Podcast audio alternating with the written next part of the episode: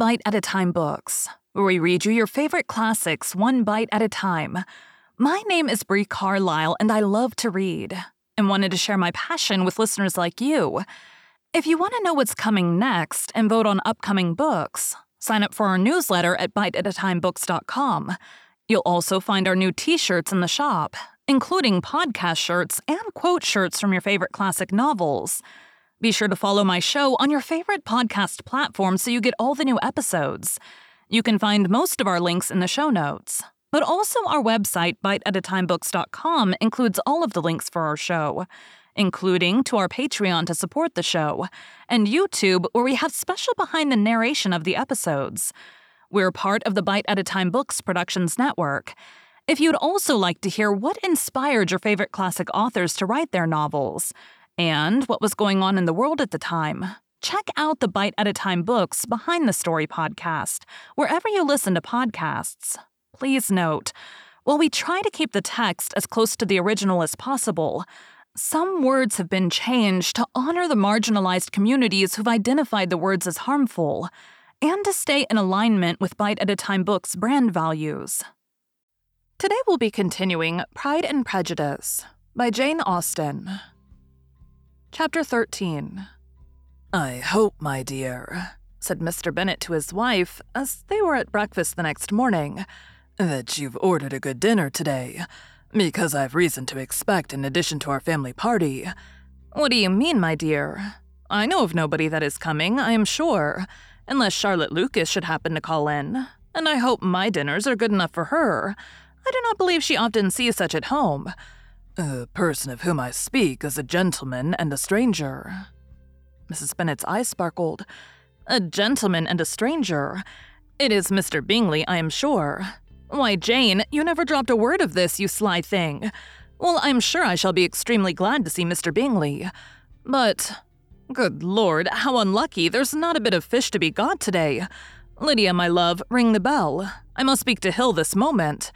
It is not Mr. Bingley, said her husband. It is a person whom I never saw in the whole course of my life. This roused a general astonishment, and he had the pleasure of being eagerly questioned by his wife and five daughters at once.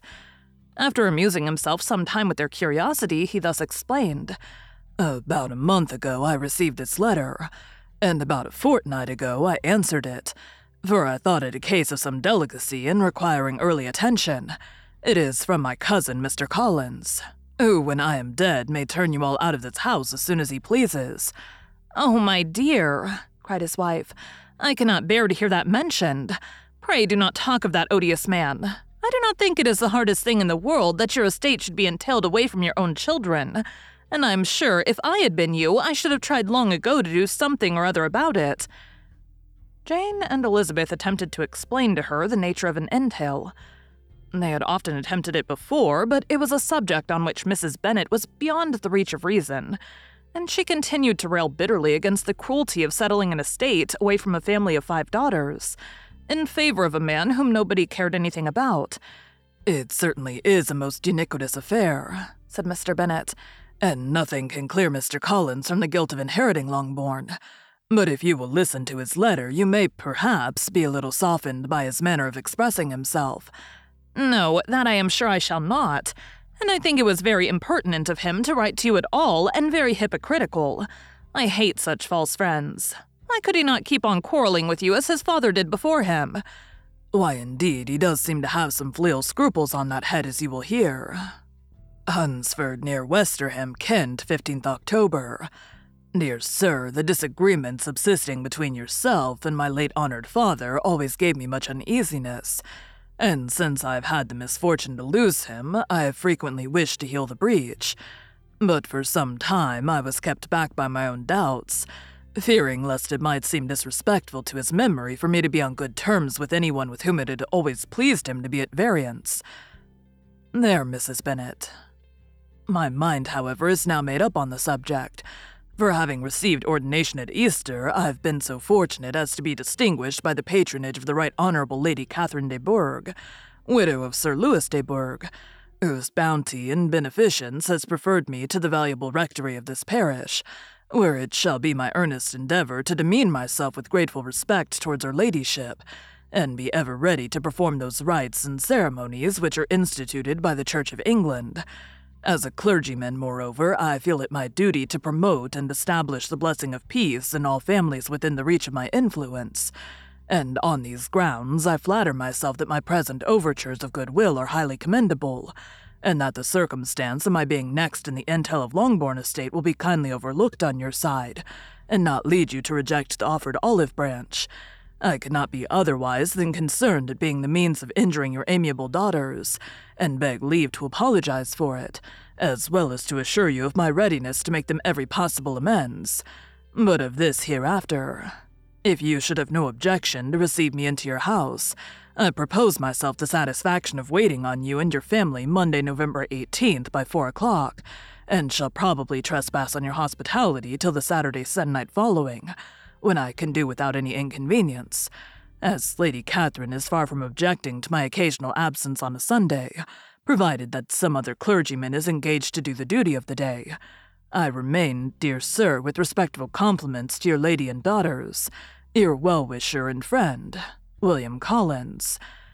At four o'clock, therefore, we may expect this peacemaking gentleman, said Mr. Bennet as he folded up the letter.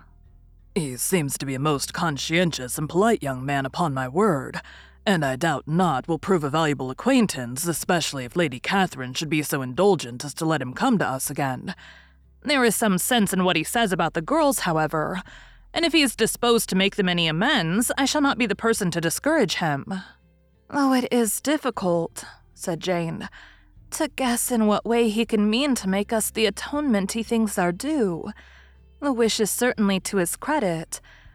Elizabeth was chiefly struck with his extraordinary deference for Lady Catherine, and his kind intention of christening, marrying and burying his parishioners whenever it was required. He must be an oddity, I think, said she. I cannot make him out. There's something very pompous in his style. And what can he mean by apologizing for being next in the entail? We cannot suppose he would help it if he could. Can he be a sensible man, sir? No, my dear, I think not. I have great hopes of finding him quite the reverse. There's a mixture of servility and self importance in his letter which promises well. I'm impatient to see him. In point of composition, said Mary, his letter does not seem defective. The idea of the olive branch perhaps is not wholly new, yet I think it is well expressed. To Catherine and Lydia, neither the letter nor its writer were in any degree interesting. It was next to impossible that their cousin should come in a scarlet coat, and it was now some weeks since they had received pleasure from the society of a man in any other color. As for their mother, Mr. Collins's letter had done away much of her ill will, and she was preparing to see him with a degree of composure which astonished her husband and daughters. Mr. Collins was punctual to his time, and was received with great politeness by the whole family. Mr. Bennet indeed said little, but the ladies were ready enough to talk, and Mr. Collins seemed neither in need of encouragement nor inclined to be silent himself. He was a tall, heavy looking young man of five and twenty.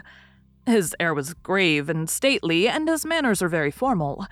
He had not been long seated before he complimented Mrs. Bennet on having so fine a family of daughters. Said he had heard much of their beauty, but that in this instance fame had fallen short of the truth, and added that he did not doubt her seeing them all in due time well disposed of in marriage. This gallantry was not much to the taste of some of his hearers, but Mrs. Bennet, who quarreled with no compliments, answered most readily. You are very kind, sir, I am sure, and I wish with all my heart it may prove so, for else they will be destitute enough. Things are settled so oddly. You allude, perhaps, to the entail of this estate? Ah, sir, I do indeed. It is a grievous affair to my poor girls, you must confess. Not that I mean to find fault with you for such things. I know are all chance in the world. There is no knowing how estates will go when once they come to be entailed. I am very sensible, madam, of the hardship to my fair cousins, and could say much on the subject, but that I am cautious of appearing forward and precipitate. But I can assure the young ladies that I come prepared to admire them. At present, I will not say more, but perhaps when we are better acquainted. He was interrupted by a summons to dinner and the girls smiled on each other.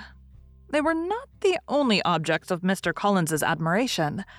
The hall, the dining room, and all its furniture were examined and praised, and his commendation of everything would have touched Mrs. Bennet's heart but for the mortifying supposition of his viewing it all as his own future property. The dinner, too, in its turn, was highly admired, and he begged to know to which of his fair cousins the excellence of its cookery was owing. But here he was set right by Mrs. Bennet, who assured him with some asperity that they were very well able to keep a good cook, and that her daughters had nothing to do in the kitchen. He begged pardon for having displeased her. In a softened tone, she declared herself not at all offended, but he continued to apologize for about a quarter of an hour. Thank you for joining Bite at a Time Books today, while we read a bite of one of your favorite classics. Again, my name is Bree Carlile, and I hope you come back tomorrow for the next bite of Pride and Prejudice. Don't forget to sign up for our newsletter at biteatatimebooks.com and check out the shop. You can check out the show notes or our website, biteatatimebooks.com, for the rest of the links for our show. We'd love to hear from you on social media as well.